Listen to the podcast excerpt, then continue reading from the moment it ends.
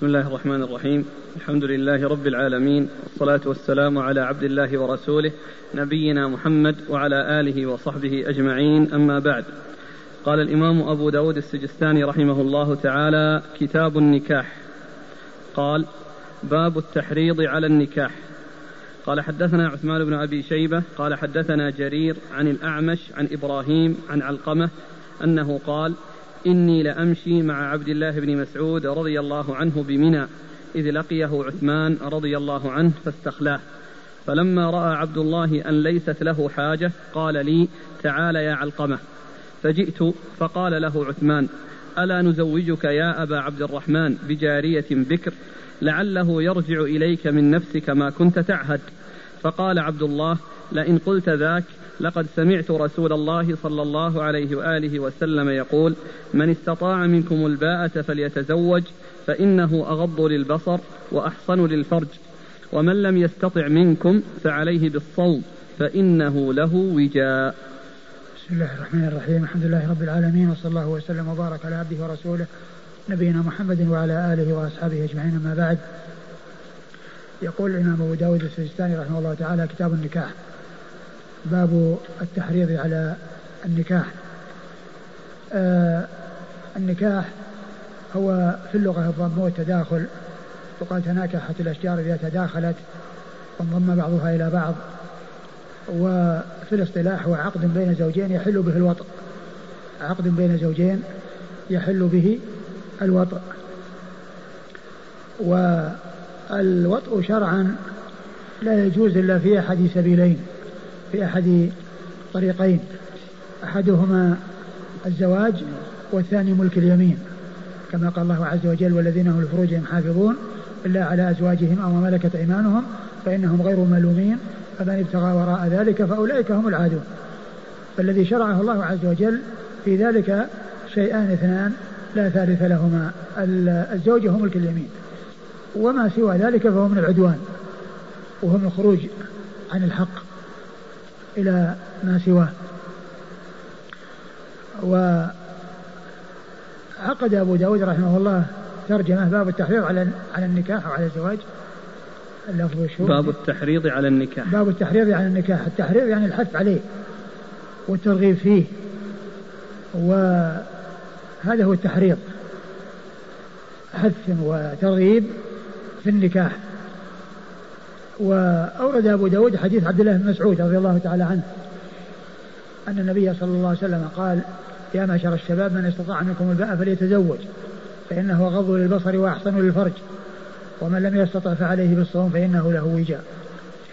والحديث حدث به عبد الله بن مسعود بمناسبة ذكرت في الحديث وهي أن علقمة بن قيس النخعي قال كنت أمشي مع عبد الله بن مسعود فدعاه عثمان في منى واستخلاه يعني خلا به وتحدث معه بكلام بينه وبينه. استخلاه يعني خلا به أو طلب منه أن يخلو به وأن يكون خاليين ليس معهما أحد يتحدثان في شيء. فلما آه، رأى عبد الله أن ليس له حاجة دعا علقمة. فجاء وجلس معهما. وقال عثمان رضي الله عنه لعبد الله يا أبا عبد الرحمن ألا نزوجك آه، بكرا آه، جارية ألا نزوجك جارية آه، ترد إليك ما كان؟ لعله يرجع إليك من نفسك ما كنت تعهد. لعله يرجع إليك من نفسك ما كنت تعهد يعني من النشاط و فقال أما إن قلت ذلك فقد سمعت رسول الله صلى الله عليه وسلم يقول يا معشر الشباب من استطاع منكم الباءة فليتزوج فإنه أغض للبصر وأحسن للفرج ومن لم يستطع فعليه بالصوم فإنه له وجاء وهذا الذي ذكره آه علقمة مما حصل بين عثمان وعلي من الخلوة والانفراد وتحدث بعضهما مع بعض ثم قال فلما رأى أن ليس له حاجة يعني في بعض الشروح قالوا ليس له حاجة في النكاح. وإذا لم يكن هناك شيء من الروايات جاءت دالة على هذا المعنى فإن الذي يظهر خلاف ذلك وهو أنه لما رأى أن الكلام الذي بينهم انتهى ولم يبق هناك حديث آه، آه، يكون سرا بينهما دعا علقمة ليجلس بينهما لأن المقصود من الانفراد قد انتهى. فلم يكن هناك آه، حاجة إلى أن يبقى منفردين فدعا علقمة وجاء وجلس معهم.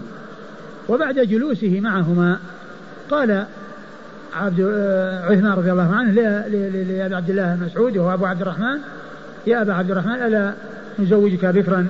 آه، لعله يرجع إليك ما كنت تعهد من نفسك. ثم إن عبد الله حدث بالحديث بهذه المناسبة. حدث بالحديث بهذه المناسبة. ويقولون آه، في علم المصطلح أو في آه، شرح الحديث أو من الأشياء التي تدل على الضبط أن الحديث إذا كانت له قصة أنها تدل على ضبط الراوي.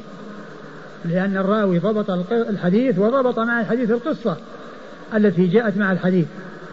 فكون علقمة ضبط القصة وحدث بالمناسبة التي جرت وحصلت وعلى إثرها جاء التحديث بالحديث قالوا هذا من الأمور التي تدل على ضبط الراوي لما رواه.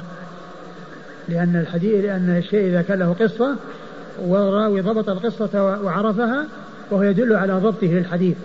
لأنه ضبط الحديث وضبط أيضا المناسبات أو الشيء الذي حصل مع الحديث. الذي حصل مع الحديث. مثل قول ابن عمر رضي الله عنه أخذ رسول الله صلى الله عليه وسلم بمنكبي فقال كن في الدنيا كأنك غريب وعابر سبيل. فكونه يعني يتذكر الهيئة التي آه، حدثه الرسول صلى الله عليه وسلم بها وهو عليها وهو كونه وضع يده على منكبه وهو يحدثه بهذا الحديث قالوا هذا مما يدل على الضبط الذي يرويه الراوي. وقوله صلى الله عليه وسلم يا معشر الشباب هذا خطاب للشباب وموجه للشباب والسبب في ذلك أنهم عندهم القوة وعندهم النشاط وعندهم الدوافع التي تدفعهم إلى ذلك. فوجه الكلام إليهم وجه الخطاب إليهم بهذا الوصف الذي هو وصف الشباب لأنهم مظنة القوة ولأنهم هم آآ آآ الذين آآ ينطبق عليهم ذلك الشيء الذي أمر به من جهة ما عندهم من القوة وما عندهم من النشاط وما عندهم من الرغبة فكان الخطاب موجها إليهم. وأن عليهم أن يتزوجوا. متى قدروا على ذلك؟ ومتى تمكنوا من ذلك؟ فقال عليه الصلاة والسلام من استطاع منكم الباءة فليتزوج. والباءة هي النكاح وما يعني يلزم له وما يلزم له بأن يكون عنده قدرة على أن يقضي شهوته بالزواج فإن عليه أن يبادر على ذلك. من كان عنده القدرة على النكاح وعلى الزواج فعليه المبادرة إلى ذلك. ولا يتخلف لأن النبي عليه الصلاة والسلام حث ورغب وحرض على الزواج. وبعض الناس سواء كان يعني آه، شباب أو شابات آه، يتعللون في بعض الأحوال في مناسبات أنه أن الزواج يعني قد يؤخر أو يكون سببا في التأخر في الدراسة وأن ويترك الأمر يعني حتى يعني يفرغ من الدراسة وهذا ليس بصحيح بل قد يكون الزواج سببا من أسباب القوة والنشاط في الدراسة وذلك أنه ينصرف عن التفكيرات التي كان يفكر بها فيما يتعلق بالزواج وفيما يتعلق بالحاجة إلى الزواج فيكون عنده الإحصان وعنده العفة وعنده غض البصر فيكون ذلك من أسباب نشاطه وقوته في الدراسة لأنه آه، آه، انصرف من ذهنه ما قد يشغله من تفكير في الزواج واهتمام به وتعلق به فيكون ذلك من أسباب آه، القوة. وأما بالنسبة للشابات فإنه قد يكون الأمر في حقهن أخطر فيما يتعلق بالتأخير لأن الفتاة إذا كانت في سن الشباب وفي السن الذي يناسب زواجها والتي يرغب بها يرغب يرغب الشباب والرجال فيها ثم تأخرت عن ذلك وردت الكفء في انتظار أن تكمل الدراسة فإنها قد تجلب إلى نفسها خسارة فادحة وخسارة عظيمة وهي أنها آه تنصرف الرغبات عنها لأنها تقدمت بها السن ولأنها مضى عليها وقت لم تتزوج والوقت الذي يرغب بها يعني فيه قد فوتته على نفسها فعند ذلك تضطر إلى أن تتزوج آه، من شخص لا ترغبه. ما يكون محل رغبة لها لأنها فوتت الفرصة على نفسها. فتزوجت فكانت ضرة وكانت شريكة بدل ما تكون هي منفردة فترتب على ذلك حصول أضرار لها. فالحاصل أن الزواج المبادرة إليه مطلوبة. الشاب يبادر إلى الزواج متى استطاع إليه سبيلا والفتاة إذا تقدم لها كفء فإن عليها المبادرة إلى الزواج وعدم التأخير. وبين عليه الصلاة والسلام الحكم و أو شيء من الحكم والأسرار والفوائد التي تترتب على النكاح وهو غض البصر. والإنسان يغض بصره والمرأة تغض بصرها الرجل يغض بصره عن النساء والمرأة تغض بصرها عن الرجال لأنه حصل الاستغناء وحصل الاكتفاء وحصل الإعفاف وكل أعف الآخر وكل أحسن إلى الآخر فصار ترتب على ذلك غض البصر عن النظر فيما لا يحل وما لا يسوق. وأحسن للفرج يعني كون الإنسان يعني يحصل له عفة الفرج وإحصان الفرج وقضاء الشهوة وقضاء الوطر فيكون بذلك ظفر بمطلوبه وعلى وجه على الوجه المشروع وسلم من أن يتعرض لأمر محرم سواء كان وسيلة أو غاية. سواء كان وسيلة الذي هو النظر العين تزني وزنها النظر أو غاية الذي هو الوقوع في الفاحشة والعياذ بالله. فإنه أغض للبصر وأحسن للفرج. ثم إن النبي الكريم عليه الصلاة والسلام لما حث ورغب على الزواج والمبادرة إليه لمن قدر عليه عند ذلك بعد ذلك أرشد عليه الصلاة والسلام إلى العلاج. إلى علاج من لم يقدر على ذلك. ما هو العلاج الذي يعالج به نفسه حتى يهيئ الله لها السبيل إلى الزواج؟ أرشد عليه الصلاة والسلام إلى الصيام. أرشد إلى الصيام لأن الصيام يضعف به القوة والنشاط والرغبة يعني في الجماع لأن لأنه يحصل للنفس وللجسم يعني شيء من الضعف بسبب ذلك. فأرشد عليه الصلاة والسلام إلى الزواج إلى الصيام لأن فيه عبادة وقربة وفيه حمية. يعني من الوقوع في المحذور وحصول الضرر الذي يحصل بقوة الشهوة مع عدم القدرة عليها. فالطريق الصحيح والطريق الشرعي الذي أرشد إليه الرسول الكريم صلى الله عليه وسلم هو الصيام. ومن لم يستطع فعليه أي من لم يستطع منكم فعليه. فعليه بالصوم. يعني ترغيب وحث على الصوم لمن لم يستطع الزواج. لأنه يحصل بذلك ضعف شهوته وضعف قوته فيحصل الفائدة الكبيرة من وراء ذلك. ثم إن النبي عليه الصلاة والسلام بين عظم فائدة الصيام في حق الشاب الذي لا يستطيع الزواج قال فإنه له وجاء. يعني هو بمثابة الخصام.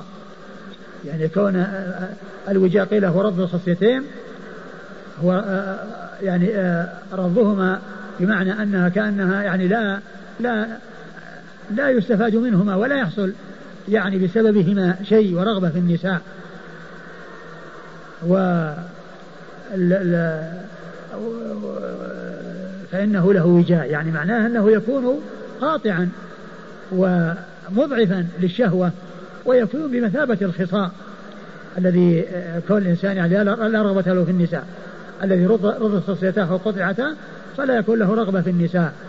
فإذا هذا هذا هذا المسلك وهذا السبيل الذي أرشد إليه الرسول الكريم صلى الله عليه وسلم فيه التخلص من ذلك الضرر ومن ذلك البلاء الذي قد يترتب على ما يحصل للإنسان نتيجة لقوة الشهوة من أن يندفع إلى أن يقع في محذور وفي أمر محرم وإنما يفعل العبادة التي هي قربة ومع ذلك فيها حمية.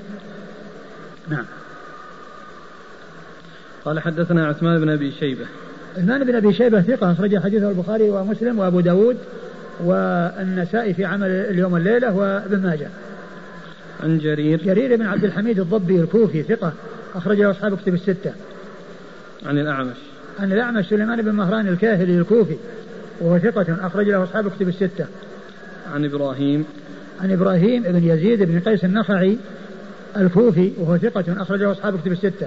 عن علقمة عن علقمة بن قيس النخعي الكوفي وهو ثقة أخرجه أصحاب كتب الستة. عن عبد الله عن عبد الله بن مسعود الهذلي صاحب رسول الله صلى الله عليه وسلم وأحد فقهاء الصحابة وحديثه أخرجه أصحاب كتب الستة. ثم في الحديث كون عثمان رضي الله عنه وأرضاه خاطب عبد الله بن مسعود بكنيته. وهذا يدل على أن المخاطبة بالكنى أن هذا منهج صحيح وطريق صحيح وكان عليه الصحابة رضي الله عنهم وأرضاهم وقبلهم رسول الله صلى الله عليه وسلم كان يخاطب أصحابه بكناهم والصحابة يكني بعضهم بعضا ويخاطب بعضهم بعضا بالكنية وهو وهو من الآداب الحسنة والأخلاق الكريمة ومن الشيء الذي يكون فيه الألفة والمودة كون الرجل يخاطب بكنيته. هذا من الأمور المألوفة والتي جاءت بها السنة عن رسول الله صلى الله عليه وسلم وكان عليها أصحابه الكرام رضي الله تعالى عنهم وأرضاهم. والنبي صلى الله عليه وسلم جاء عنه ذلك في أحاديث كثيرة. كان يخاطب أصحابه بكناهم. وأمثلته لا تحصى لكن هذا منها. يا أبا عبد الرحمن. نعم.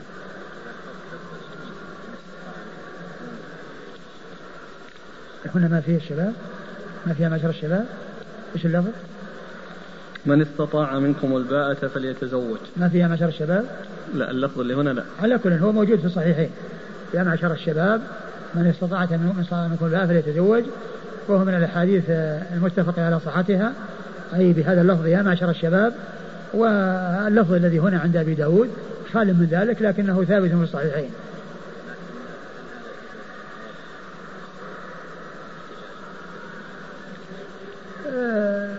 يعني معناه هذا الذي عرضه ابن مسعود عرضه عثمان رضي الله عنه على ابن مسعود بين ما يدل على الترغيب فيه ما يدل على الترغيب فيه.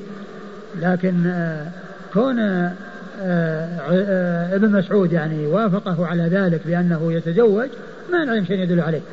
والرسول صلى الله عليه وسلم خاطب ابن مسعود وهو شاب وهو من الشباب يعني في وقت مخاطبة الرسول صلى الله عليه وسلم. والكلام بينه وبين عثمان كان في خلافته. وخلافة عثمان رضي الله عنه كانت يعني آآ آآ بعد الثلاث والعشرين. لأن عثمان رضي الله عنه تولى الخلافة سنة 23 ومكث في الخلافة سنة 12 سنة 12 سنة حيث توفي سنة 35 فكان في ذلك في تلك الفترة.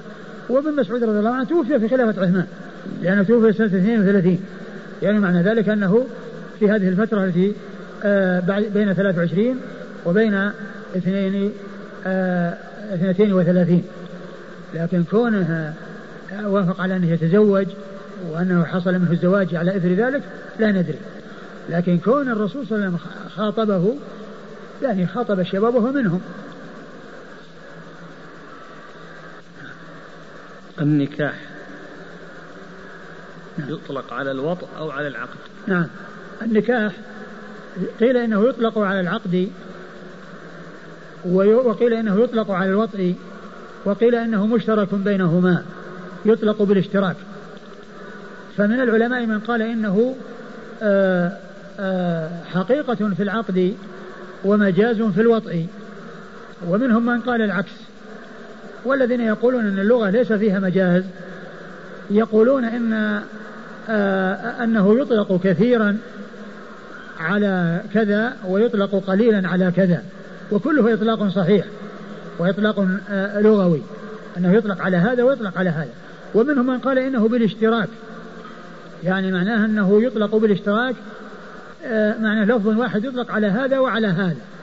كما يطلق لفظ القرء على الطهر والحيض وكما يطلق عسعس على أقبل وأدبر وهي من الأشياء المتضادة. وما كما يطلق اسم العين على العين الجارية والعين الباصرة وعلى النقد هذا يسمونه مشترك لفظي معناه يطلق بالاشتراك يعني على هذا وعلى هذا. وقد رجح بعض أهل العلم أنه آه، حقيقة في العقد وقال إنه آه لم يأتي في القرآن أو غالب ما جاء في القرآن إلا بالعقد. وقد جاء يعني بالوطء في آية وهي قوله آه، حتى تنكح فإن طلقها فلا, فإن طلقها فلا تحل له حتى تنكح زوجا غيره. وقالوا ومنهم من قال إن إن هذا الذي آه، جاء في السنة إنما هو زيادة إيضاح وبيان على العقد وإلا فإن العقد موجود. العقد موجود ولكن آه، بينت السنة أنه لا يتم حلها للأول إلا إذا وطئها الثاني وأن مجرد العقد من الأول لا يكفي بل لابد أن يذوق عسيلته وتذوق آه، ويذوق عسيلتها كما جاء بذلك الحديث عن رسول الله صلى الله عليه وسلم.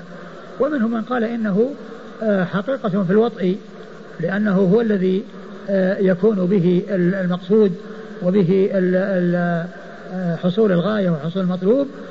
ومنهم من قال إنه مشترك بينهما يعني يطلق بالاشتراك كما تطلق العين على عدة ألفاظ وكلها يقال لها مشترك لفظي فهي تطلق على هذا وله معنى يخصه وعلى هذا وله معنى يخصه وعلى هذا وله معنى يخصه. إذا تطلق على العقد وله معنى يخصه وتطلق على الوطء وله معنى يخصه. آه الإمام أبو داود قال باب التحريض على النكاح. التحريض أي. نعم. يعني التحريض هو الحث. آه. لأن التحريض هو الحث. يعني ما ذكر حكما من الأحكام الخمسة التكليفية والحديث فيه فليتزوج الأمر. فهل هو مصروف أو على ظاهره؟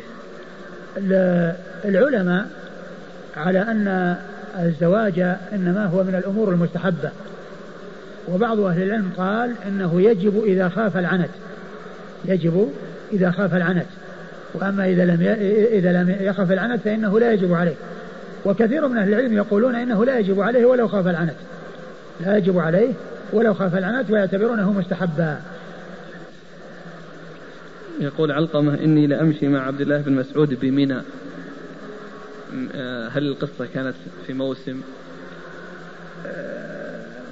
لا أدري لكن آه، يمكن أن تكون في موسم ويكون لكن هذا يكون يعني بعد ال بعد التحلل الأخير. يعني بعد التحلل الأخير يحل كل شيء. ومعلوم الإنسان أنه إذا رمى في يوم العيد رمى وحلق وطاف وسعى إذا كان عليه سعي يجامع ولو كان في منى. آه، جاءت استشكالات في قضية فاستخلاه والنهي عن تناجي اثنين دون الثالث. فما التوجيه؟ آه معلوم أنهم ما كانوا جالسين وإنما كانوا يمشون. فدعاه عثمان. ومعلوم أن يكون الإنسان يعني يدعو له واحد يعني غير كونهم يصيرون جالسين ثم يتناجى اثنان دون الثالث لأن ذلك يشق عليه. لكن كونهم آآ آه، آآ آه، يمشون واحد جالس ثم يدعو أحدهما يختلف. أقول يختلف عن كونهم جالسين ثم يناجي أحدهما يتناجى اثنان دون الثالث. لأنه دعا واحدا من الاثنين طلب واحدا من الاثنين أن يأتي إليه. فجاء إليه الأخ يسأل عن معنى لعله يرجع إليك من نفسك ما كنت تعهد. يعني النشاط. يعني النشاط يعني الذي كان يعني كان في شبابه يعني لعله ينشط إذا رأى الشابة ورأى الجارية. يعني ينشط أو يعود إلى نشاطه الأول الذي كان يعرف.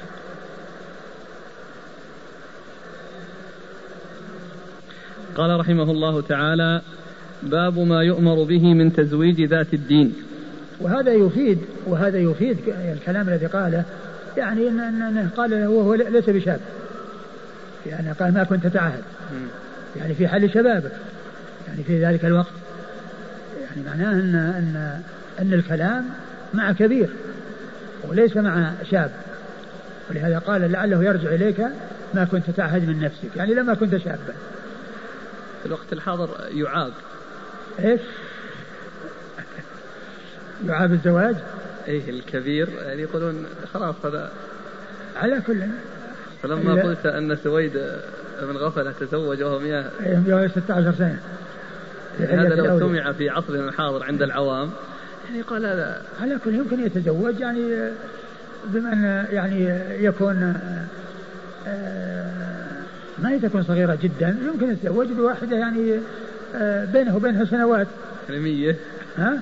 عمرها مية أقول يمكن يمكن يعني يمكن يتزوج بواحدة انتهت من الولادة أو انقطع عنها النسل. مو لازم أن يتزوج واحدة ويمكن ويمكن يتزوج يعني آه، امرأة تنجب يعني لم تنقطع يعني ما بلغت الخمسين. قال رحمه الله تعالى باب ما يؤمر به من تزويج ذات الدين. قال حدثنا مسدد قال حدثنا يحيى يعني بن سعيد.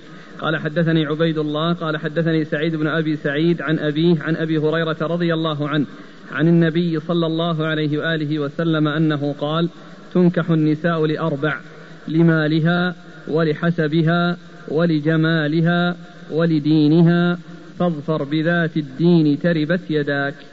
ثم ورد أبو داود رحمه الله الترجمة باب ما يؤمر به من تزويج ذات الدين. نعم. ما يؤمر به من تزويج ذات الدين. يعني كل إنسان يتزوج ذات دين لأن هذا هو المهم في الأمر. لأن الأمور الأخرى إذا جاءت مع عدم الدين آه، ما ما تكون آه، يعني آه، فائدتها كبيرة. يعني بل المهم هو الدين. وما جاء مع الدين هو خير وبركة. ما جاء مع الدين زيادة خير وبركة. وإذا فقد الدين فإن وجود الصفات الأخرى وإذا وجد الفسق مع وجود الصفات الأخرى فإن هذا خلل كبير ونقص عظيم. وقوله صلى الله عليه وسلم تنكح المرأة لأربع لأربع؟ نعم. تنكح النساء لأربع. تنكح النساء لأربع لجمالها ولحسبها ولمالها ولدينها. هذا إخبار عن الأمور التي يكون دوافع إلى الزواج تكون دوافع إلى الزواج. لأن الجمال يعني فيه هو من الدوافع والمال من الدوافع والحسب من الدوافع والدين من الدوافع. ولكن المهم في الأمر هو الدين. لأن الدين إذا وجد وانضاف إليه أمور أخرى حسنة خير على خير. وإذا فقد الدين أو ضعف الدين وضعف الإيمان فإن تلك الأمور تكون معه يعني ليست لها أهمية كبرى لأنه يمكن يكون مع عدم الدين آه، الوقوع في أمور محرمة ووقوع في أمور منكرة ووقوع في معاصي لكن الدين هو الذي يمنع من الوقوع في المعاصي. فلهذا النبي صلى الله عليه وسلم أخبر عن الدوافع التي تدفع الناس إلى الزواج من الزواج بالنساء وأن منها الجمال ومنها المال ومنها الحسب ومنها الدين. ثم إن النبي صلى الله عليه وسلم أرشد إلى العناية وأمر بالحرص على الظفر بذات الدين. فقال عليه الصلاة والسلام فاظفر بذات الدين تربت يداك. فاظفر بذات الدين تربت يداك. يعني وهذا هو محل الشاهد من قوله ما يؤمر به من تزوج ذات الدين لأنه فيه اظفر أمر. اظفر بذات الدين أمر بالزواج بذات الدين والظفر بها. هذا هو الذي يطابق الترجمة من جهة ما يؤمر به من تزوج ذات الدين أو تزويج ذات الدين. وقوله تربت يداك هي من الكلمات التي آه، تقال ولا يقصد معناها والمقصود من ذلك أنه يجد ويجتهد في الوصول إلى ذات الدين وإلى الظفر بذات الدين وإلى التزوج بذات الدين. والحسب يعني قيل هو يعني كونها آه، من بيت ذات شرف وذات يعني مكانة ومنزلة يعني وسؤدد يعني في قومهم يعني آه، فهذا من الأشياء التي ترغب يعني في المرأة. ولكن المهم في الأمر هو الأخير الذي هو الدين والذي هو مسك الختام والذي أرشد وأمر به الرسول الكريم صلوات الله وسلامه وبركاته عليه.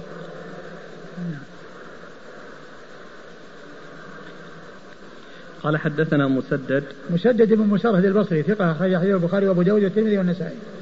عن يحيى يعني بن سعيد. يحيى بن سعيد القطان البصري ثقة أخرج له أصحاب كتب الستة. عن عبيد الله.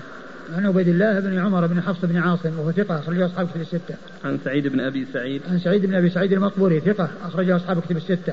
عن أبيه. عن أبيه أبو سعيد المقبري وهو ثقة أخرجه أصحاب كتب الستة. عن أبي هريرة. عن أبي هريرة عبد الرحمن بن صخر الدوسي صاحب رسول الله صلى الله عليه وسلم وأكثر أصحابه حديثا عن الإطلاق رضي الله عنه وأرضاه. هل يؤخذ من هذا الحديث عدم اشتراط الكفاءة في النسب؟ آه، اشتراط الكفاءة في النسب آه، أهم شيء في ذلك هو الدين والمكافأة في الدين وأن العفيف يتزوج العفيفة وهذا من التكافؤ في الدين. وبعض أهل العلم يقول أن العرب بعضهم لبعض أكفاء وأن التزوج ممن يعني يكون يعني له سؤدد وله شرف ومنزلة آه هذا من آه, آه، مما يرغب فيه ومن الأشياء التي أرشد التي أخبر النبي صلى الله عليه وسلم أنها من الدوافع التي تدفع الناس. وبعض أهل العلم يقول أن العرب أكفى للعرب وأن الموالي لا يكون أكفاء لهم وال لكن الحديث يعني آه أرشد إلى شيء وهو الدين وأن كل شيء مع الدين آه آه آه وأن المهم هو الدين وما سواه وما سواه فأمره هين. لكن إذا كان عدم التكافؤ بين الناس بين الموالي وبين العرب يعني يترتب عليه فتن ويترتب عليه شرور وتقاطع فالباب واسع بحمد الله. الإنسان يقدم على شيء لا محذور فيه ولا يترتب عليه فتنة. وإذا كان ما يترتب على ذلك شيء فإن المهم هو الدين وما سوى ذلك فأمره سهل. هذا يقول هل يتزوج الرجل امرأة غير متدينة إذا كان يرجو أن يقومها ويحملها على الالتزام؟ لا بأس بذلك. أقول لا بأس بذلك إذا كان إذا كان ما يتعلق بفاحشة يعني لأن العفيفة غير العفيفة يعني العفيف يعني آه لا ينبغي له أن يتزوج فاجرة لأنها قد تلوث فراشه قد يحصل منها يعني أمور منكرة لكن إذا كان هناك نقص وهناك خلل وأراد أن يصلحها لكل امرئ ما نوى ولكن كونه يختار له امرأة يعني دينة وسليمة. لا شك أن هذا هو الذي أرشد إليه الرسول الكريم صلى الله عليه وسلم. يعني ثم أيضا قد تكون النتيجة عكسية. يمكن أنها هي تجره إلى شر ويكون يعني يريد أن يصطاد فيصاد. يريد يريد أن يصطاد فيصاد. ولهذا فإن الزواج بالمسلمات وعدم التزوج بالكتابيات هذا هو الأولى. وإن كان التزوج بالكتابيات جائز إلا أن الزواج بالمسلمة أولى من الزواج بالكتابية. لأن الكتابية يمكن أن آه، يفيدها ويمكن أن تضره. وقد يعني يكون هناك أولاد بينهم ثم يكون فرقة ويكون كذا فيكون هناك أضرار وأخطار تترتب على ذلك. الحاصل أن كل إنسان يتزوج المرأة الدينة الصينة ويختارها آه هذا هو الذي أرشد إليه الرسول الكريم صلى الله عليه وسلم. وإن تزوج امرأة يعني فيها شيء من النقص ليقومها فلكل امرئ ما نوى. ولكن كونه يختار امرأة سليمة ويدخل على بينة مع امرأة سليمة لا شك أن هذا خير. قال رحمه الله تعالى باب في تزويج الأبكار. قال حدثنا أحمد بن حنبل قال حدثنا أبو معاوية قال أخبرنا الأعمش عن سالم بن أبي الجعد عن جابر بن عبد الله رضي الله عنهما أنه قال قال لي رسول الله صلى الله عليه وآله وسلم أتزوجت؟ قلت نعم. قال بكرا أم ثيبا؟ فقلت ثيبا. قال أفلا بكرا تلاعبها وتلاعبك. ثم أورد أبو داود هذه الترجمة باب في تزويج الأبكار. يعني تزوج الأبكار وذلك أن الأبكار آه، يعني في حال شبابهن وخلوهن وخلو قلوبهن من التعلق بأحد فيكون في ذلك كمال المودة. وإذا كانت ثيبا قد يكون يعني هناك تعلق تعلق الناس بالزوج الأول قد يعني يكون هناك يعني شيء من الوحشة بينه وبين الزوج الثاني. فيكون تكون البكر خالية من أن تكون متعلقة بأحد فيكون آه، بالإضافة إلى كمال المتعة بها وكمال اللذة أي آه، صفاء قلبها وسلامة قلبها من أن يكون له تعلق بأحد. وقد أورد أبو داود رحمه الله حديث آه، جابر بن عبد الله الأنصاري أنه تزوج فقال له النبي صلى الله عليه وسلم أتزوجت؟ قال نعم. قال ثيبا أو بكرا؟ قال بل ثيبا. قال فهلا أفلا؟ أفلا بكرا أفلا بكرا؟ أي تزوجت بكرا تلاعبها وتلاعبك؟ فجابر رضي الله عنه كان قد تزوج ثيبا لأن والده توفي واستشهد في غزوة أحد وترك بنات. فأراد أن يأتي لهن بثيب امرأة كبيرة تحسن رعايتهن والعناية بهن فآثر مصلحة أخواته على مصلحته رضي الله عنه وأرضاه. مات بواحدة مثلهن يعني تكون مماثلة لهن يعني في عدم آآ آه، آآ آه، الخبرة والمعرفة والعناية بالبنات. فأتى بامرأة تكبرهن ومتقدمة عليهن في السن تكون لهن بمثابة الأم ترعاهن وتمشطهن وتحسن رعايتهن وتقوم بما يلزم من شؤونهن. فكان منه رضي الله عنه وأرضاه أن اختار مصلحة أخواته على مصلحة نفسه. مصلحة أخواته على مصلحة نفسه. ومحل الشاهد أن النبي صلى الله عليه وسلم أرشد إلى تزوج البكر. قال ألا تزوج هلا بكرا فلا بكرا تلاعبها وتلاعبك قال حدثنا أحمد بن حنبل. أحمد بن حنبل أحمد بن محمد بن حنبل الشيباني الإمام آه، المشهور الفقيه المحدث أحد أصحاب المذاهب الأربعة المشهورة من مذاهب السنة وحديث أخرجه أصحاب كتب الستة. عن أبي معاوية. عن أبي معاوية محمد بن خازم الضرير الكوفي ثقة أخرج له أصحاب كتب الستة. عن الأعمش عن سالم. الأعمش مر ذكره عن سالم بن أبي الجعد وهو ثقة أخرج له أصحاب الكتب. نعم. أخرج له أصحاب الكتب الستة. عن جابر بن عبد الله. عن جابر بن عبد الله الأنصاري رضي الله تعالى عنهما صحابي بن صحابي وهو أحد السبعة المعروفين بكثرة الحديث عن النبي صلى الله عليه وسلم. قال رحمه الله تعالى باب النهي عن تزويج من لم يلد من النساء. قال أبو داود كتب إلي حسين بن حريث المروزي قال حدثنا الفضل بن موسى عن الحسين بن واقد عن عمارة بن أبي حفصة عن عكرمة عن ابن عباس رضي الله عنهما أنه قال جاء رجل إلى النبي صلى الله عليه وآله وسلم فقال إن امرأتي لا تمنع لا تمنع يد لامس. قال غربها. قال أخاف أن تتبعها نفسي. قال فاستمتع بها. ثم رد أبو داود باب في النهي عن, عن تزويج من لم يلد من النساء. عن تزويج من لم يلد من النساء. آه هذه الترجمة المقصود بها أن الزواج يكون لحصول الولد وكثرة النسل مع العفة وغض البصر الذي سبق أن مر في حديث مسعود فإنه أحسن الفرج وغض البصر. هنا أيضا من الأمور التي تترتب على الزواج حصول النسل وحصول الولد. والولد لا سبيل إلى حصوله إلا بالزواج وملك اليمين. لا سبيل إلى حصول الأولاد إلا بالزواج وملك اليمين. والنبي صلى الله عليه وسلم أرشد إلى تزوج الودود الولود وقال إنه مكاثر بهذه الأمة الأمم يوم القيامة. وقد أورد أبو داود حديث ابن عباس رضي الله تعالى عنهما أن رجلا جاء إلى النبي صلى الله عليه وسلم وقال يا رسول الله إن امرأتي لا ترد يد لامس. قال غربها.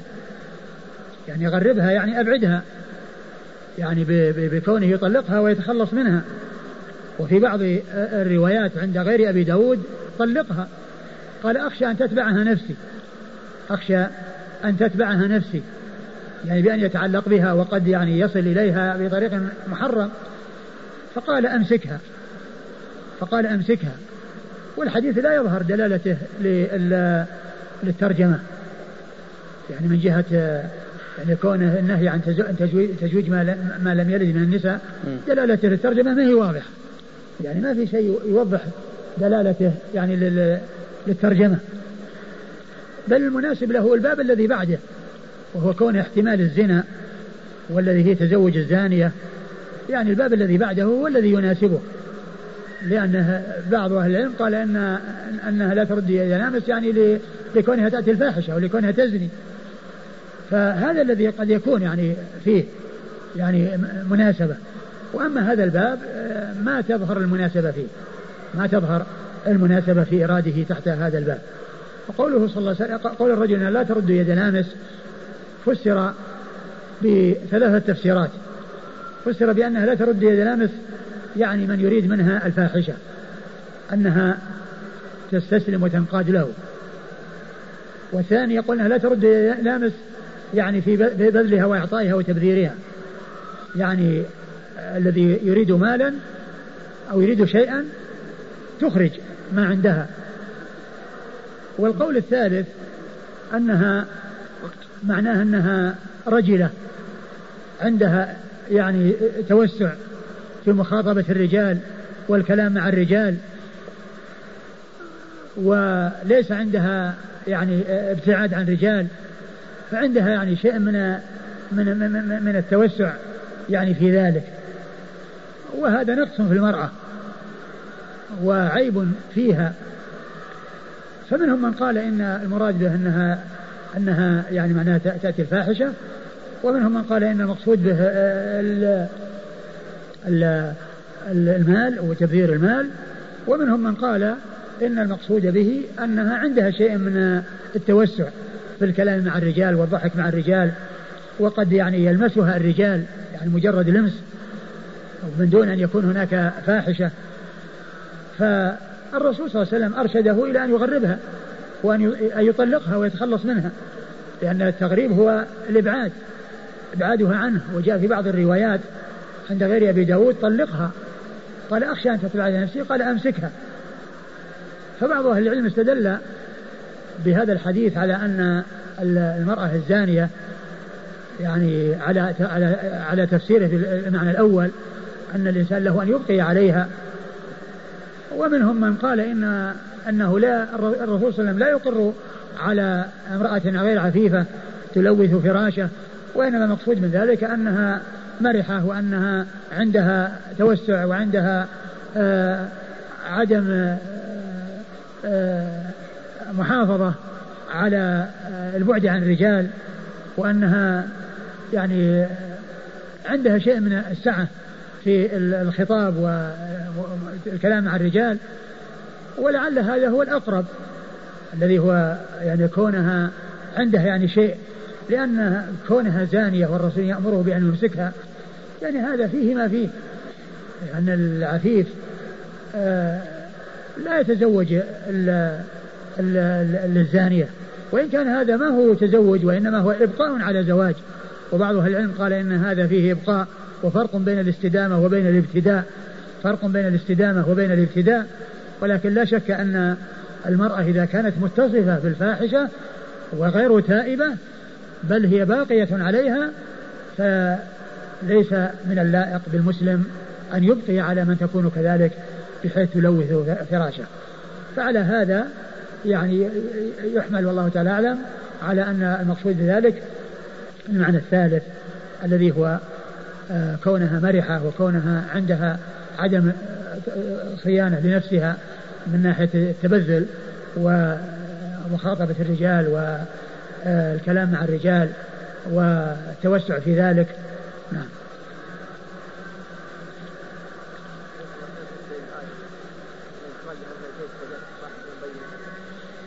نعم وهذا يعني يدل على يعني على أن القول بان أنه يعني يبقي عليها وهي صاحبة فاحشة أنه قول غير صحيح.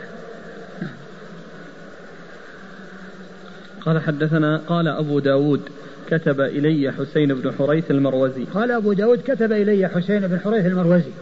وهذا فيه دليل على المكاتبة وأنها معتبرة وأنها من طرق التحمل وهي طريقة يعني معتبرة سواء بين يعني في أوائل الأسانيد بين المؤلفين وبين شيوخهم أو في أعلى الأسانيد.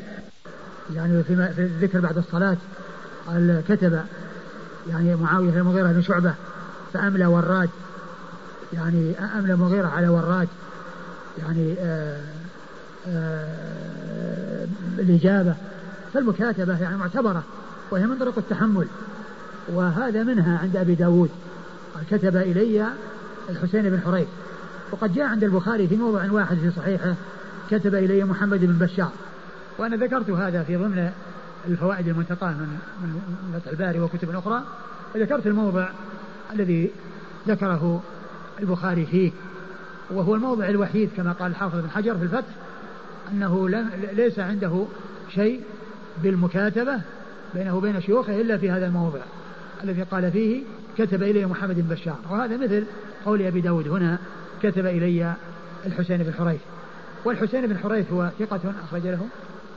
أصحاب الكتب إلا النسائي أخرج أصحاب الكتب الستة إلا النسائي إلا إلا, إلا ابن ماجه إلا ابن ماجه عن الفضل بن موسى عن الفضل بن موسى المروزي السيناني وهو ثقة أخرجه أصحاب الكتب الستة. عن الحسين بن واقد. عن الحسين بن واقد وهو ثقة له أوهام. ثقة له أوهام أخرج حديثه. البخاري تعليقا ومسلم وأصحاب البخاري تعليقا ومسلم وأصحاب السنن. عن عمارة بن أبي حفصة. عن عمارة بن أبي حفصة. عن عمارة بن أبي حفصة وهو ثقة أخرجه أصحاب الكتب. البخاري وأصحاب السنن. أخرجه البخاري وأصحاب السنن. وعمارة بن, بن أبي حفصة هذا والد حرمي بن عمارة بن أبي حفصة الذي سبق أن مر بنا في حديث ابن عمر آه، آه، أمرت أن أقاتل الناس حتى يشهدوا أن لا إله إلا الله هو الذي سبق أن مر أن أشرنا إلى الفائدة التي في ذكر في ذكره في التقريب وكذلك ذكرها في فتح الباري الحافظ بن حجر قال ابن أبي حفصة واسمه نابت بن نون وقيل كالجادة يعني ثابت. يعني نابت يعني قليل التسمية وثابت هو الكثير. ويأتي التصحيف بين النابت وثابت بأن يترك القليل ويؤتى بالكثير الذي هو ثابت. ولهذا صحفه بعضهم فقال ثابت.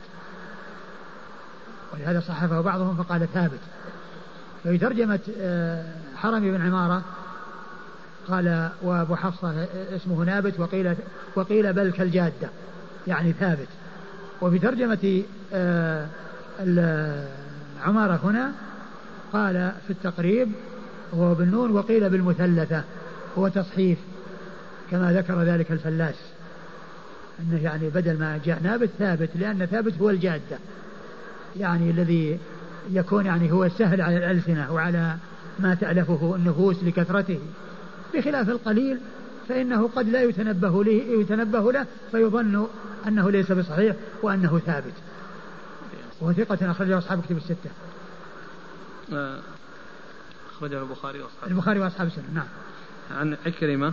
عن عكرمة مولى ابن عباس وهو ثقة أخرجه أصحاب كتب الستة. عن ابن عباس عبد الله بن عباس بن عبد المطلب بن عم النبي صلى الله عليه وسلم وأحد العباد له الأربعة من الصحابة وأحد السبع المعروفين بكثرة الحديث عن النبي صلى الله عليه وسلم.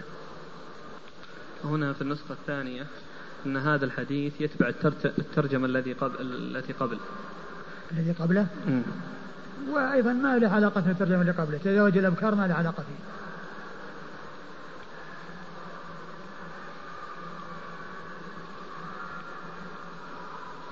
أقول ما في شيء يدل على زواج الأبكار. لا هذه ولا هذه. لكن أنسب له الحديث الذي بعد هذا لأنه هو الذي يأتي الكلام على زواج الزاني والزاني هل يتزوج الزاني يعني تزويج الزانية ويأتون بالحديث هذا عند الكلام على الحديث يأتون بحديث لا ترد يد الأمس. قال حدثنا أحمد بن إبراهيم قال حدثنا يزيد بن هارون قال أخبرنا مستلم مستلم بن سعيد ابن أخت منصور بن زاذان عن منصور يعني بن زاذان عن معاوية بن قرة عن معقل بن يسار رضي الله عنه أنه قال جاء رجل إلى النبي صلى الله عليه وآله وسلم فقال إني أصبت امرأة ذات حسب وجمال وإنها لا تلد أفأتزوجها؟ قال لا. ثم أتاه الثانية فنهاه.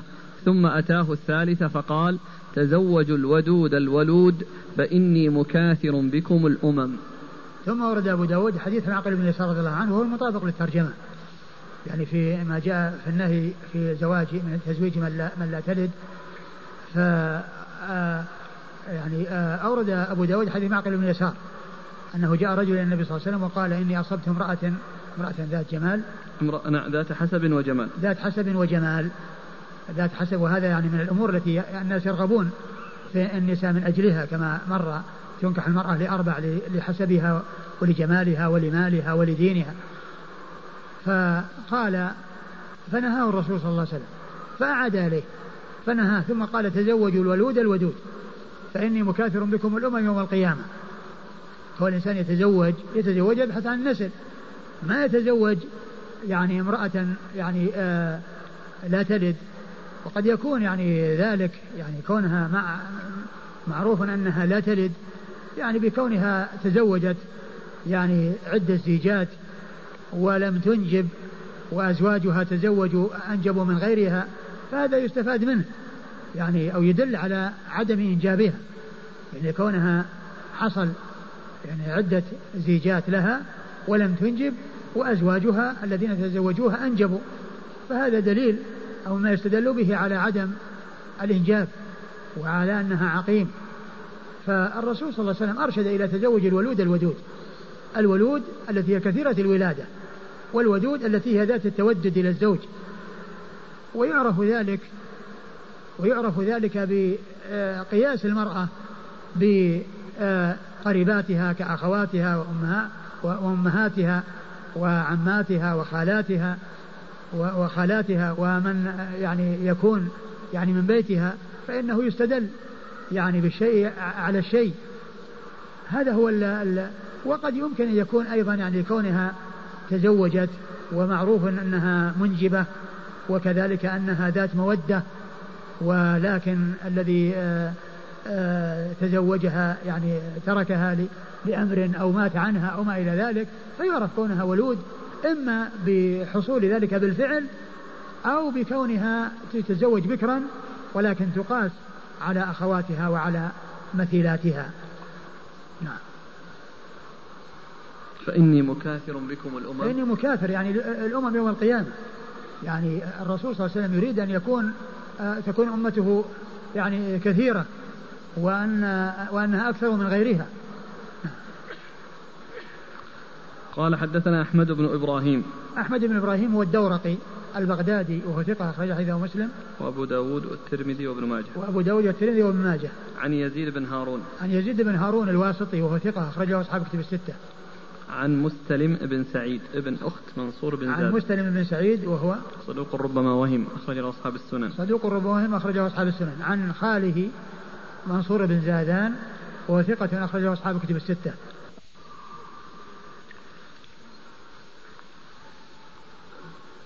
منصور بن زادان رحمه الله آه، خرج حديثه أصحاب الكتب الستة وهو ثقة.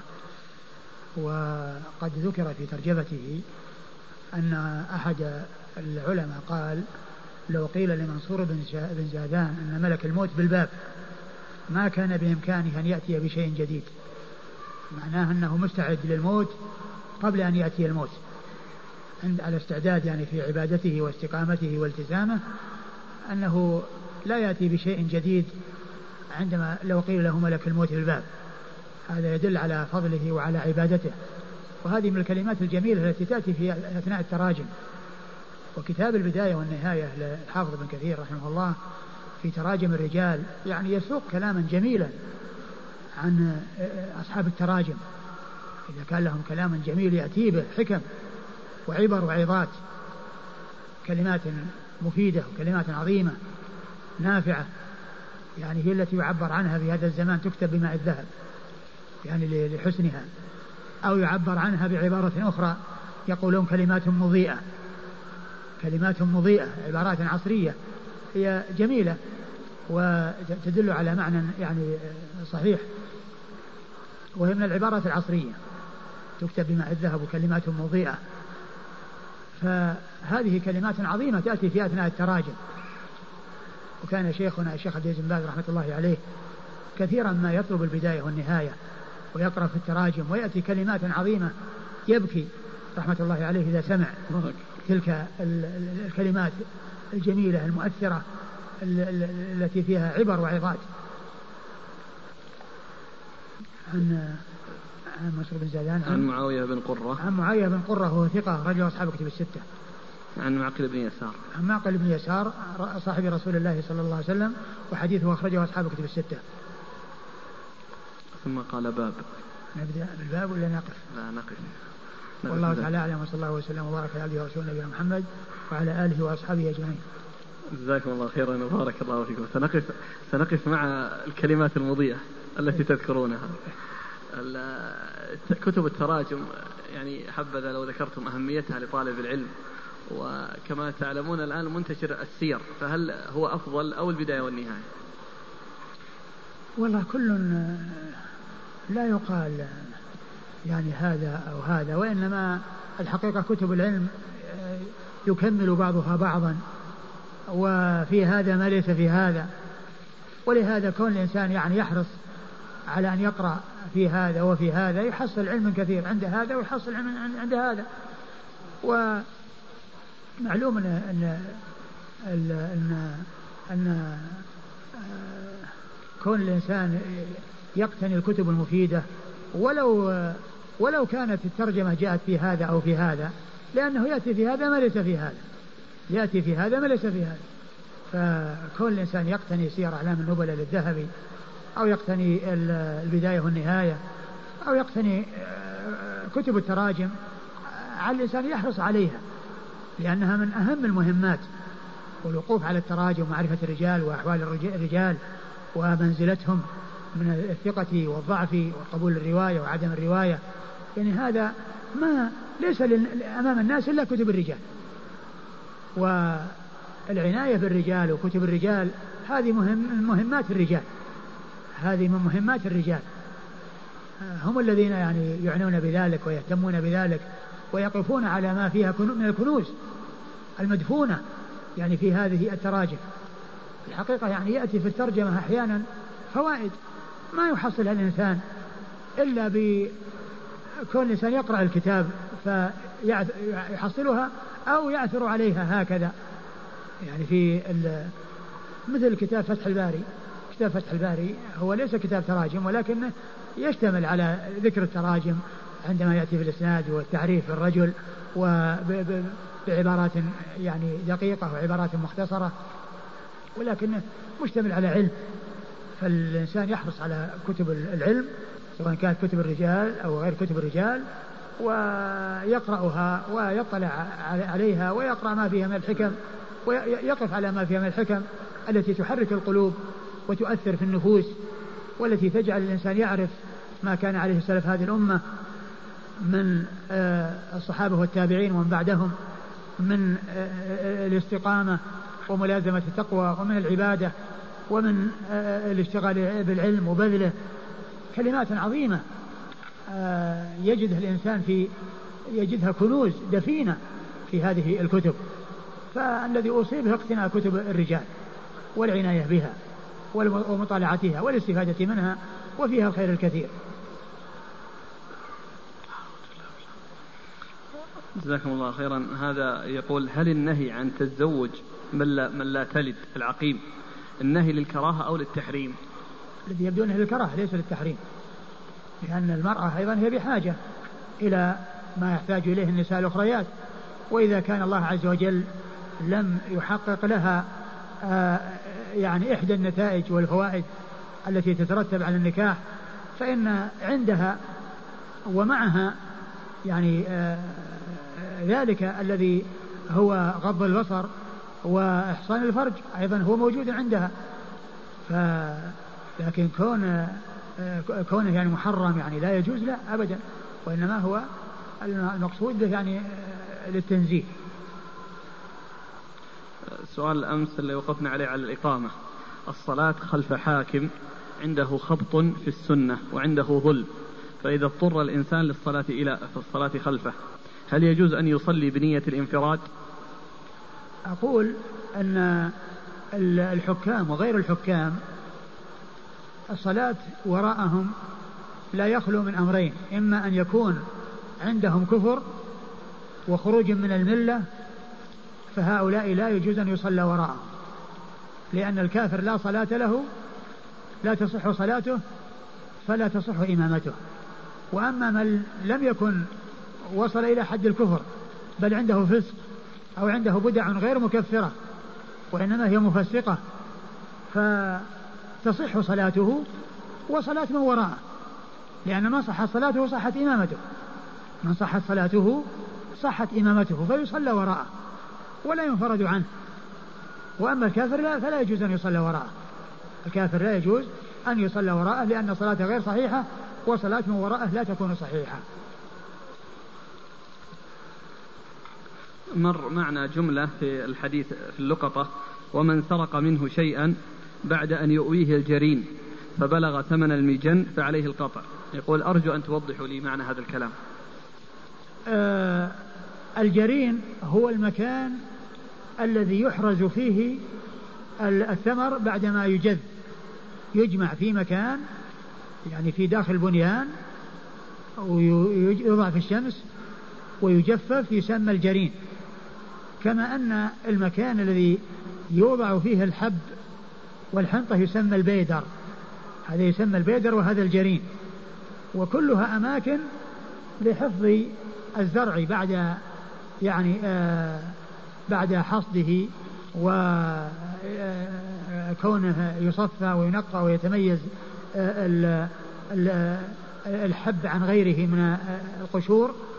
وكذلك التمر أن يكون يوضع في مكان هذا قال له جرين وهذا قال له بيدر فإذا فإذا دخل في حرز ثم جاء أحد وسرق منه قدر ثمن المجن عليه القطع لأنه سرق يعني ما يقطع به من حرزه لأن الجرين هو حرز وقوله ثمن المجن المجن هو آلة يتترس بها في الحرب وهي يعني جنة يعني وقاية وأصله مجنا يعني من أسماء الآلة مجنا يعني يتستر به ويعتبر جنة يعني وقاية.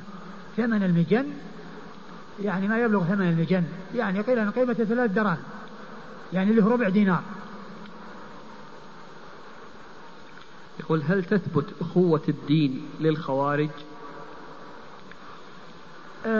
الأخوة بين المسلمين موجودة وقائمة. ما دام أنهم لم يكفروا ما دام أن الكفر لم يوجد فالأخوة موجودة. ولهذا قال الله عز وجل فأصلحوا بين أخويكم. وإن طائفتان من المؤمنين اقتتلوا فأصلحوا بينهم. فإن بقت إحداهما على الأخرى فقاتلوا التي تبغي حتى تفيء إلى أمر الله. فإن فات فأصلحوا بينهما بالعدل وأقسطوا إن الله يحب المقسطين إنما المؤمنون إخوة فأصلحوا بين أخويكم. فأصلحوا بين أخويكم. فالبدعة التي لم تصل إلى حد الكفر الأخوة الإسلامية موجودة. الأخوة الإسلامية موجودة. ولكنها أخوة يعني معها نقص ومعها بغض فيها حب وبغض محبة لما عنده من الإيمان وبغض على ما عنده من الفسوق والعصيان. قال الإمام أبو داود السجستاني رحمه الله تعالى باب في قوله تعالى الزاني لا ينكح إلا زانية. قال حدثنا إبراهيم بن محمد التيمي قال حدثنا يحيى عن عبيد الله بن الأخنس عن عمرو بن شعيب عن أبيه عن جده رضي الله عنه أن مرثد بن أبي مرثد الغنوي كان يحمل الأسارى بمكة وكان بمكة بغي يقال لها عناق وكانت صديقته. قال جئت إلى النبي صلى الله عليه وآله وسلم فقلت يا رسول الله أنكح عناق. قال فسكت عني فنزلت والزانية لا ينكحها إلا زان أو مشرك فدعاني فقرأها علي وقال لا تنكحها. بسم الله الرحمن الرحيم. الحمد لله رب العالمين وصلى الله وسلم وبارك على عبده ورسوله نبينا محمد وعلى آله وأصحابه أجمعين أما بعد. يقول لنا أبو داود, أبو داود السجستاني رحمه الله تعالى باب قول الله عز وجل والزانية ولا ينكحها إلا زان أو مشرك آه هذه الآية الكريمة تدل على أن الزاني لا ينكح إلا زانية أو مشركة والزانية لا ينكحها إلا زان أو مشرك. وقد ذكر أبو داود هذه الترجمة وأورد هذا الحديث تحتها لبيان أن الزواج بالزانية أنه لا يجوز لنهي النبي صلى الله عليه وسلم عنه وعلى هذا فإن الزواج بالزانية اختلف فيه العلماء فمنهم من قال إنه يجوز تزوج الزاني بالزانية و أو كذلك تزوج العفيف بالزانية قالوا. لأنها من جملة آه من جملة إماء المسلمين وجملة الأيام التي قال الله تعالى فيها وأنكحوا الأيام منكم ويدخل في ذلك الزنات وغير الزنات وبعض أهل العلم قال إن العفيف لا ينكح الزانية ولكن الزاني هو الذي ينكحها. الزاني هو الذي ينكح الزانية. وقد جاء في الحديث الذي بعد هذا لا ينكح الزانية مجلود إلا مثله يعني إلا مثله. فيكون العفيف لا يتزوج الزانية والزاني يتزوج الزانية لأن اشتغالهما بالحلال خير من اشتغالهما بالحرام. ومن العلماء من قال إن هذه الآية الكريمة ليست في الزواج وإنما هي في الوطء والمقصود بها أن الزاني لا ينكح إلا زانية أو مشركة يعني لا يطأ يعني لا يزني إلا بزانية أو مشركة. فيكون النكاح هنا يراد به الوطء والزانية لا ينكحها أي لا يطأها إلا زان أو مشرك. قالوا لأنه قد جاء لفظ المشرك. والمشرك لا يمكن بحال أن يعقد على مسلمة. لا يجوز للمشرك أن يتزوج مسلمة ولا يجوز للمسلمة أن تتزوج أن ينكحها مشرك. فقالوا إن الوطأ هنا النكاح هنا يراد به الوطأ. وعلى هذا الزاني الزانية الزاني لا يطأ إلا زانية يعني مثله فاجرة مثله أو مشركة لا تعترف بحلال ولا حرام.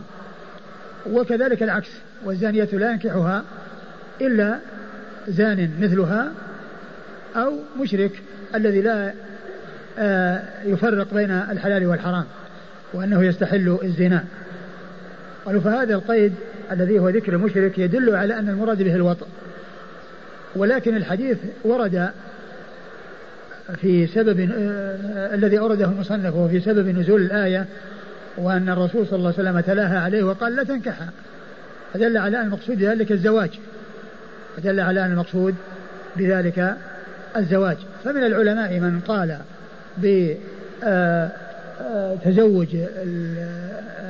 بتزوج الزانية سواء كان الذي تزوج بها عفيف أو زان مثلها.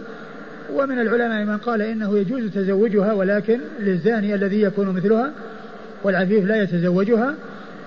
ومن ال ال العلماء من قال إن الآية لا يراد بها النكاح وإنما يراد بها الوطء. ومعنى هذا أن الزاني آه لا ينكح إلا زانية. لا يطأ إلا زانية أو مشركة. وعلى هذا يعني يستقيم المعنى في ذكر المشرك. أما على أن المراد به النكاح فإن ذكر المشرك مشكل في ذلك.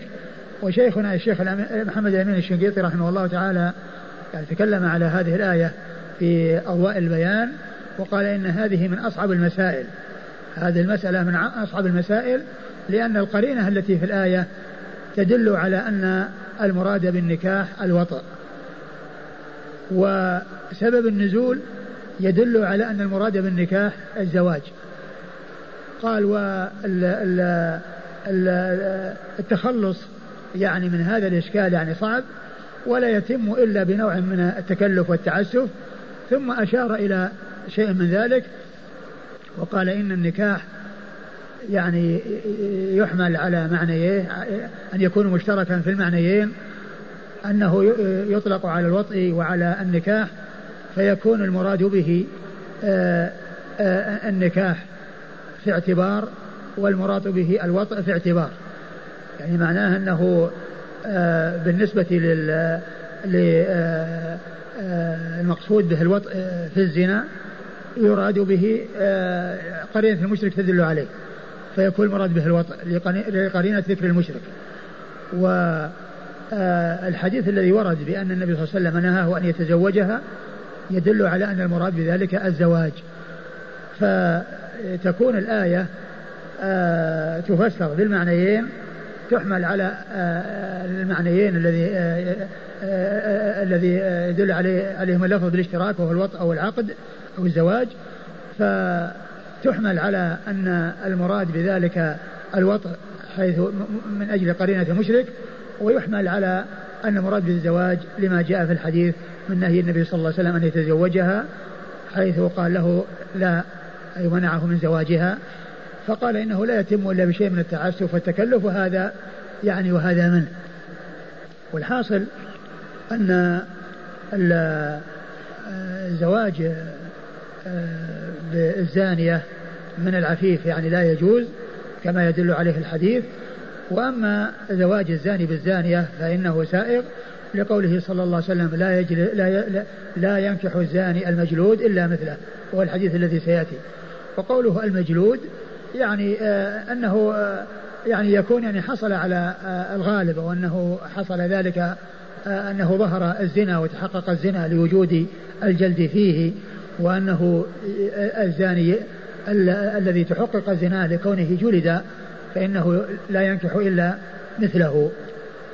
نعم. القصة. والذي يظهر أن أن الذي يظهر أن العفيف لا يتزوج الفاجرة الزانية. وأما الزاني فإنه يتزوجها. يعني بدل أن يشتغلوا بالحرام يشتغلوا بالحلال. إيش القصة والشيء؟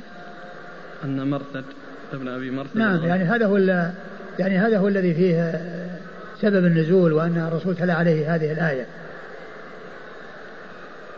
وقال لا تنكحها يعني آه، مرثد بن أبي مرثد الغنوي جاء إلى النبي صلى الله عليه وسلم وكان يحمل الأسارى من مكة إلى المدينة فقال وكان هناك باغي بمكة يقال لها عناق وكانت صاحبته واستاذنه النبي صلى الله عليه وسلم في زواجها فتلا عليه الآية وقال له لا تنكحها. فدل على أن العفيف لا يجوز له أن ينكح الزانية وأن الزاني له أن ينكح الزانية التي تكون مثله وأما المشرك فإنه لا يجوز له أن ينكح المسلمة مطلقا لما جاء من نصوص الكتاب آه، والسنة في ذلك. العفيف لا ينكح الزانية نعم. يقصدون يعني قبل التوبة. نعم لا شك قبل التوبة. ما إذا تابت التوبة تجوب ما قبلها. والله تعالى يتوب على من تاب. هذا الكلام فيما إذا لم يحصل توبة. أما مع وجود التوبة فالعفيف يتزوجه. قال حدثنا إبراهيم بن محمد التيمي. إبراهيم محمد التيمي هو ثقة أخرجه أبو داود النسائي ثقة أخرجه أبو داود النسائي عن يحيى بن سعيد القطان ثقة أخرج له أصحاب كتب الستة. عن عبيد الله بن الأخنس وهو صدوق أخرج له أصحاب كتب الستة. عن عبيد الله بن الأخنس. عن عبيد الله بن الأخنس صدوق آه، صدوق أخرجه أصحاب كتب الستة. عن عمرو بن شعيب. عن عمرو بن شعيب وهو عمرو بن شعيب بن محمد بن عبد الله بن عمرو بن العاص صدوق أخرجه البخاري في جزء القراءة وأصحاب السنة عن أبيه وهو صدوق أخرجه البخاري في جزء القراءة وخلق أفعال العباد ولد المفرد وأصحاب السنة عن جده وهو جد آه، شعيب وهو عبد الله بن عمرو بن العاص رضي الله عنهما الصحابي الجليل. أحد العبادلة الأربعة من أصحاب النبي صلى الله عليه وسلم وحديثه أخرجه أصحاب كتب الستة. قال حدثنا مسدد وأبو معمر قال حدثنا عبد الوارث عن حبيب قال حدثني عمرو بن شعيب عن سعيد المقبري عن أبي هريرة رضي الله عنه أنه قال قال رسول الله صلى الله عليه وآله وسلم لا ينكح الزاني المجلود إلا مثله. ثم أورد أبو داود حديث أبي هريرة لا ينكح الزاني المجلود إلا مثله. وهذا يدل على أن الزاني ينكح الزانية أن الزاني ينكح الزانية. وذلك في آه، آه، في كونهما غير تائبين. أما إذا كان قد تاب فإن التوبة تجب ما قبلها. بل العفيف له يتزوج الزانية إذا تابت وكذلك العكس. قال حدثنا مسدد. مسدد بن مسرهد ثقة أخرجه البخاري وأبو داود والترمذي والنسائي. وأبو معمر. وأبو معمر وهو عبد الله بن عمرو. بن عمرو بن ابن أبي الحجاج وهو ثقة أخرجه أصحاب الكتب. ثقة أخرجه أصحاب الكتب الستة. عن عبد الوارث. عن عبد الوارث بن سعيد العنبري ثقة أخرجه أصحاب الكتب الستة. عن حبيب. عن حبيب المعلم وهو ثقة أخرج له. صدوق. وهو صدوق أخرج له أصحاب الكتب. نعم. وهو صدوق أخرجه أصحاب الكتب الستة. عن عمرو بن شعيب عن سعيد المقبري. عن عمرو بن شعيب عن سعيد المقبري وهو ثقة أخرجه أصحاب الكتب الستة.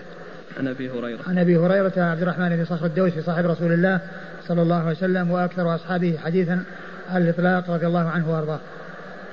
وقال أبو معمر حدثني حبيب المعلم عن عمرو بن شعيب. يعني اللفظ اللفظ الذي ساقه على لفظ الشيخ الأول الذي هو مسدد. نعم. الذي هو مسدد.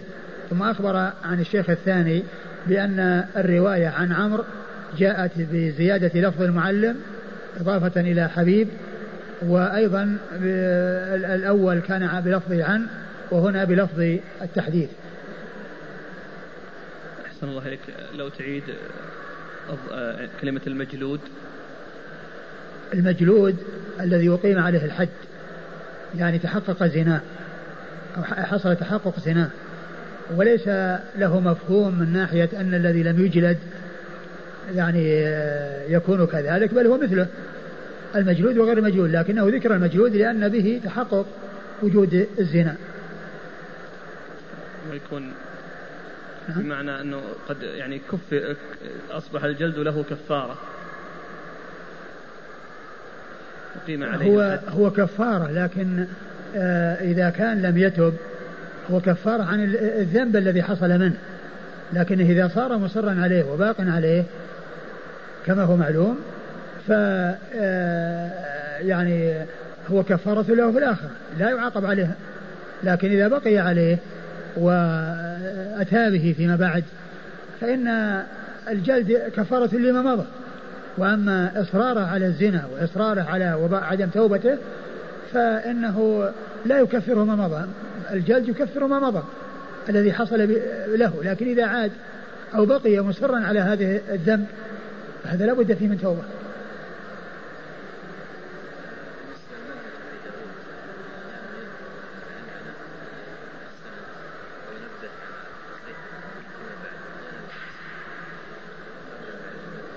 ما أعلم ما, ما أعلم يعني يعني منهج خاص لأن أحيانا يكون هذا وأحيانا يكون هذا. أحيانا يكون بالتعديل ثم يأتي بالعنعنة وأحيانا يكون بالعنعنة ثم يأتي بالتعديل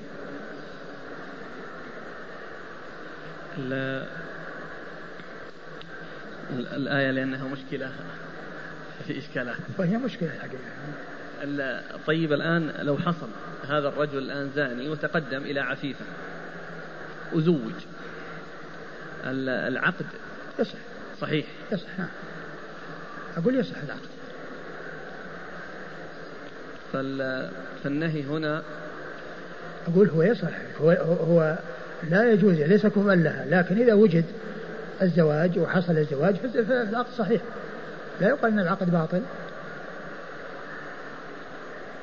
يعني ليست على القاعدة المشهورة. النهي آه شو اسمه؟ تحريم. الفساد. أي. أنه يكثر الفساد. والله الذي يظهر انه يعني ما يدل على فساده. أقول لا يدل على فساده وإنما يعني هذا بيان ان أن الكفو أو المكافأة أو التكافؤ يعني مطلوب ولكنه إذا وجد أن حصل الزواج وتم العقد فالعقد صحيح.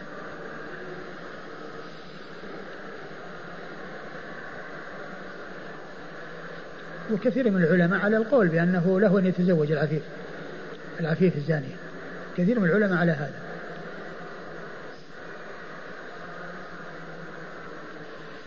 ويستدلون بقوله وأنكحوا الأيام منكم وهذا عام.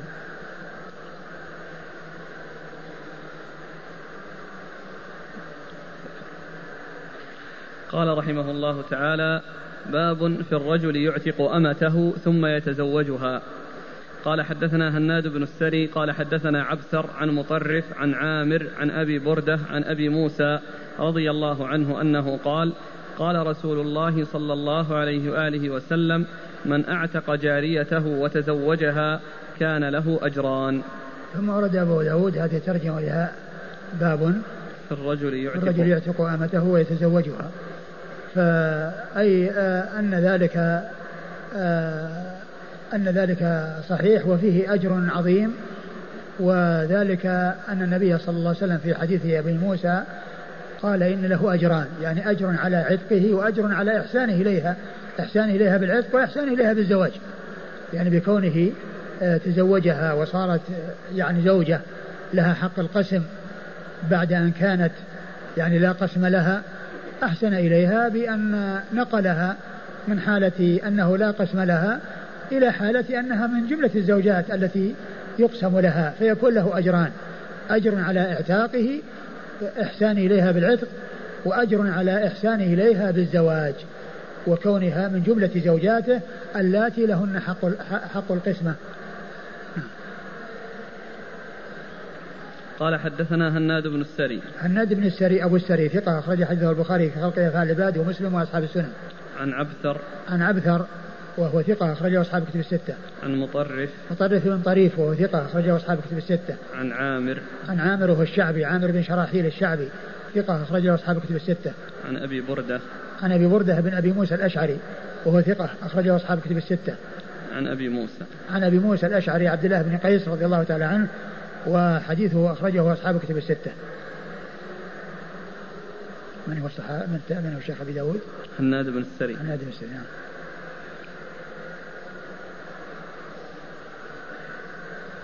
قال حدثنا عمرو كلهم أخرج لهم أصحاب الكتب إلا هناد فلم يخرج له البخاري في الصحيح بل خرج له في خلق أفعال العباد.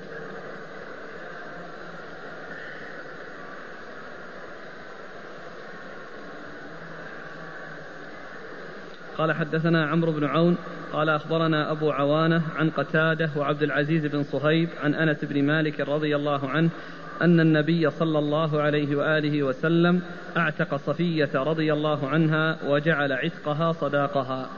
ثم ورد أبو داود حديث آه، أنس بن مالك رضي الله عنه أن النبي صلى الله عليه وسلم تزوج صفية وجعل عتقها صداقها. صفية بنت حيي بن أخطب رضي الله عنها أم المؤمنين كانت آه، آه، أمة فالنبي صلى الله عليه وسلم اعتقها وجعل عتقها صداقها فدل ذلك على ما ترجم له المصنف من الإعتاق والزواج وأنه يكون أحسن بذلك إحسانين وأنه يجوز أن يجعل العتق صداقا لأنه نعمة أنعم بها عليها. وقد اختلف العلماء في ذلك هل هو خاص بالرسول صلى الله عليه وسلم أو أنه له ولغيره. ودليل الخصوصية والقول بالخصوصية يحتاج إلى دليل فالصحيح أن ذلك سائغ وجائز وأنه ليس من خصائص الرسول صلى الله عليه وسلم. أعتق صفية وجعل عتقها صداقها. يعني تزوجها. أعتقها وتزوجها ومهرها صداقها. وعتقها هو صداقها. قال حدثنا عمرو بن عون. عمرو بن عون ثقة أخرجه أصحاب كتب الستة. عن أبي عوانة. عن أبي عوانة الوضاح بن عبد الله اليشكري ثقة أخرج له أصحاب كتب الستة. عن قتادة. عن قتادة بن دعامة السدوسي البصري ثقة أخرج له أصحاب كتب الستة. وعبد العزيز بن عبد العزيز بن صهيب ثقة أخرج له أصحاب كتب الستة. عن أنس, عن أنس بن مالك رضي الله عنه صاحب رسول الله صلى الله عليه وسلم و آه، وخادمه وأحد السبعة المعروفين بكثرة الحديث عن النبي صلى الله عليه وسلم آه، الإسناد هو إيش؟ عمرو بن عون و... عن أبي عوانة أيوة. عن قتادة وعبد العزيز وهذا رباعي لأنها قتادة وعبد العزيز في درجة واحدة. هم في درجة واحدة فهو حديث رباعي. وهي من وهو من أعلى الأسانيد عند أبي داود.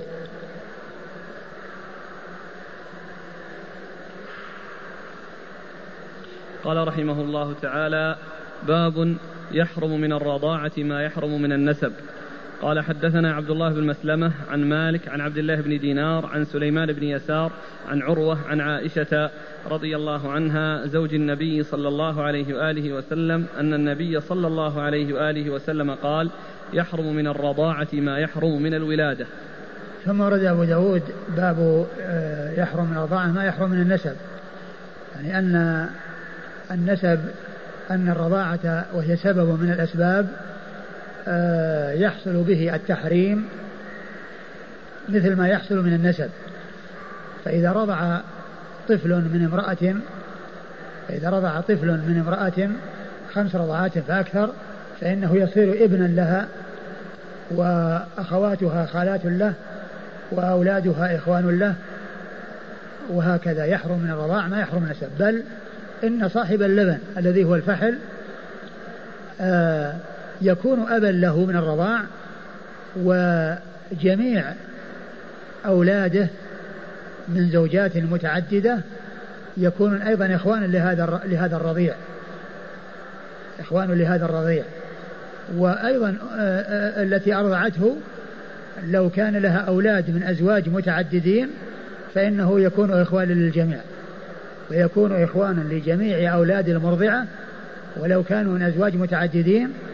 وهو أيضا ابن وهو أخ أيضا لأبناء صاحب اللبن ولو كانوا من زوجات متعددات يحرم من الرضاعة ما يحرم من النسب. أورد أبو داود حديث حديث عائشة. حديث عائشة يحرم من النسب من الرضاعة ما يحرم من الولادة. نعم. قال حدثنا عبد الله بن مسلمة.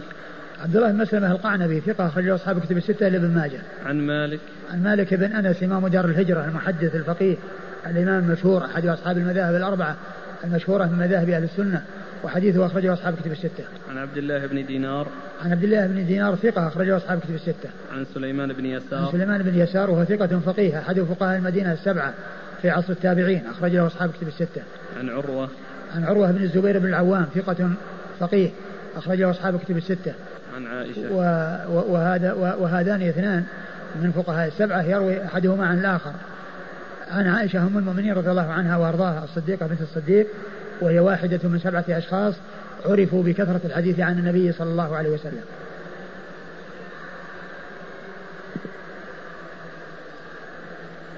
قال حدثنا عبد الله بن محمد النفيلي قال حدثنا زهير عن هشام بن عروة عن عروة عن زينب بنت أم سلمة عن أم سلمة رضي الله عنها أن أم حبيبة رضي الله عنها قالت يا رسول الله هل لك في أختي؟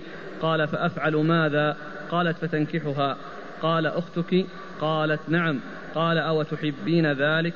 قالت لست بمخلية بك. بك ولا لك؟ نعم. لست بمخلية بك. أو لست بك بمخلية. قدمت وأخرت قالت لست بمخلية بك وأحب من شركني في خير أختي. قال فإنها لا تحل لي. قالت فوالله لقد أخبرت أنك تخطب درة أو ذرة. شك زهير بنت أبي سلمة. قال بنت, أ... بنت أم سلمة. قالت نعم. قال أما والله لو لم تكن ربيبتي في حجري ما حلت لي. إنها ابنة أخي من الرضاعة. أرضعتني وأباها ثويبة. فلا تعرضن علي بناتكن ولا أخواتكن. ثم ورد أبو داود حديث أم سلمة. حديث أم سلمة رضي الله عنها أن أم حبيبة ابنة أبي سفيان أم المؤمنين رضي الله تعالى عنها وكل وكل منهما من أمهات المؤمنين أم سلمة هند بنت أبي أمية وأم حبيبة وهي رملة بنت أبي سفيان رضي الله تعالى عن الجميع آه قالت للرسول صلى الله عليه وسلم هل لك في أختي؟ يعني تعرض عليه.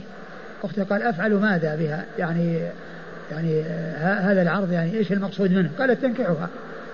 قال وهل تريدين ذلك؟ وهل تحبين ذلك؟ يعني أن تكون ضرة لك. وقالت لست بك بمخلية يعني ما أنا منفردة بك. يعني فيه فيه غيري شاركني فيك وأحب من شاركني في خير أختي. ما دام أني لست منفردة بك وأنني قد يعني آه، المشاركة حاصلة ما دام أن المشاركة حاصلة حاصلة فأحب أحب من شاركني في خير أختي لأنها تحب لها الخير وهو كونها تكون أما للمؤمنين وتكون زوجة للرسول الكريم صلى الله عليه وسلم. فالرسول صلى الله عليه وسلم قال لا تحل لي. إنها لا تحل لأن الجمع بين الأختين لا يجوز. والله تعالى يعني قال وان تجمعوا بين الأختين. حرم عليك حرمت عليكم أمهاتكم وان تجمعوا بين الأختين. قال فإنها لا تحل لي لأن الجمع بين الأختين لا يجوز. قالت فإني أخبرت بأنك آه، خطبت أو إيش؟ والله لقد أخبرت أنك تخطب درة أو ذرة. آه، أخبرت أنك تخطب درة أو ذرة يعني بنت أبي أبي سلمة. يعني معناه أنها بلغها ذلك.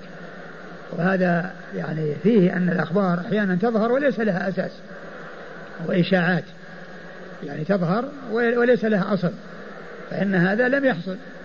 ومع ذلك بلغها. وقد يكون هذا حصل أو إشاعة حصلت من منافقين. وإلا فإنه ليس لها أساس. ومثل هذا أو هذه الإشاعة التي ليس لها أساس الإشاعة التي حصلت في كون النبي طلق نساءه في قصة عمر المشهورة الذي جاء إلى النبي صلى الله عليه وسلم وقد تأثر وجاء وتكلم على حفصة ثم سأل عن الرسول صلى الله عليه وسلم وقيل إنه في المشربة في مكان ذهب إليه وقال يا رسول الله أطلقت نساءك؟ فقال لا. قال فكبر عمر. فرح لكونه فإشاعة.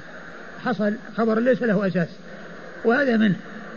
فقال آه إنها لو لم تكن ربيبتي في حجري فإنها لا تحل لي أيضا من جهة أخرى وهي آه الأخوة من الرضاعة لأن ثويبة آه مولاة أبي لهب يعني أرضعتني وأباها. فإذا هناك مانعان يعني يمنعان من الزواج. كونها ربيبة والله تعالى يقول وربائبكم التي في حجوركم من نسائكم التي دخلتم بهن فهي لا تحل له لكونها ربيبة. وأيضا لا تحل من جهة ثانية وهي سبب آخر وهو الرضاع وهي أنها ابنة أخيه من الرضاع. لأن أبا سلمة الرسول صلى الله عليه وسلم وأبا سلمة رضع من ثويبة مولاة أبي لهب.